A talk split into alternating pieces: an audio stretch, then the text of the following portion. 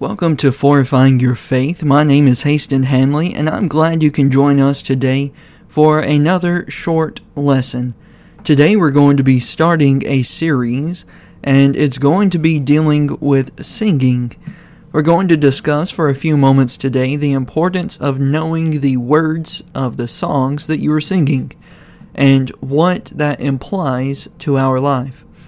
Along with that, though, I would also like for us to begin a series looking at different songs, seeing the message behind them and how they can teach and encourage us, as well as maybe some songs we shouldn't be singing and why that should be. But I hope that you will stick around and join us for this series, and I pray that we can apply these things to our life so that we can encourage and strengthen one another. Today, though, as we begin, I want us to be looking at one passage, and that is Colossians 3:16. We could also be looking at Ephesians 5:19, but today we're going to be thinking on Colossians. This is a verse that many people would like to reference for any number of things. First of all, the fact that we are commanded to sing rather than play musical instruments. On top of that, the reason that we are to sing is because God has commanded for us to sing in the New Testament. But today I want us to think about something else that's mentioned in this verse. Here, the Apostle Paul, writing to the brethren in Colossae, says, Let the word of Christ dwell in you richly in all wisdom and if you have your Bibles open, I would like for you to underline these next couple of words. Because Paul says teaching and admonishing one another in psalms and hymns and spiritual songs, singing with grace in your hearts to the Lord. As we examine this passage and as we think today about why we are commanded to sing, as well as thinking about the words that we sing every Sunday and Wednesday, and even when we go about joy, uh, joyfully singing in our lives.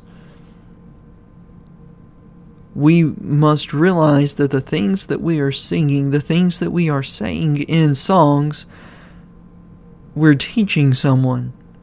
We might be correcting someone, we might be encouraging someone but the things that we are singing, we are teaching. That's all that it is. And so when we examine singing and worship, we're really teaching each other lessons. When we think about songs like How Beautiful Heaven Must Be, we're teaching and encouraging and uplifting each other to think about heaven. When we continue and sing songs about the cross, sing songs about what Christ did for us, it ought to bring a tear to our eye because we are teaching each other about Jesus, about his death, and about why he died upon the cross. Songs like He could have called 10,000 angels to destroy the world and set men free. He could have called 10,000 angels, but he died alone for you and for me. As we think about those things as Christians today, as we sing those songs on Sundays or Wednesdays, like I mentioned earlier, we're teaching people. And so there is a reason that we must know what the song is teaching. Because a song might have a good melody, it might have a good harmony, it might sound good all together. But the problem comes when it's teaching false doctrine under the guise of sounding good. I don't know about you, but it doesn't uh, matter to me if a false teaching is packaged to look so pretty. It's still false teaching. Whether that's in preaching or whether that's in a song that we're singing, whether it's something that we've sung for generations and generations, if it's false, then we don't need to be taking part in it. If it's teaching something that would stray from the truth, if it's something that would hinder others from becoming a Christian, why would we ever want to be singing it? So, over the next couple of weeks, and yes, I do mean over the next couple of weeks, as I seek to get back to a normal schedule for uploading these, I hope we can address some songs, see the encouraging messages behind some, and see the vain error in others. And so, if you have any ideas for songs that you would like for us to study, send me a Facebook message. You can find me under Haston Hanley at Facebook. Uh, you can also, uh, if you have my number, send me a text message or even email me at fortifyingyourfaith at gmail.com.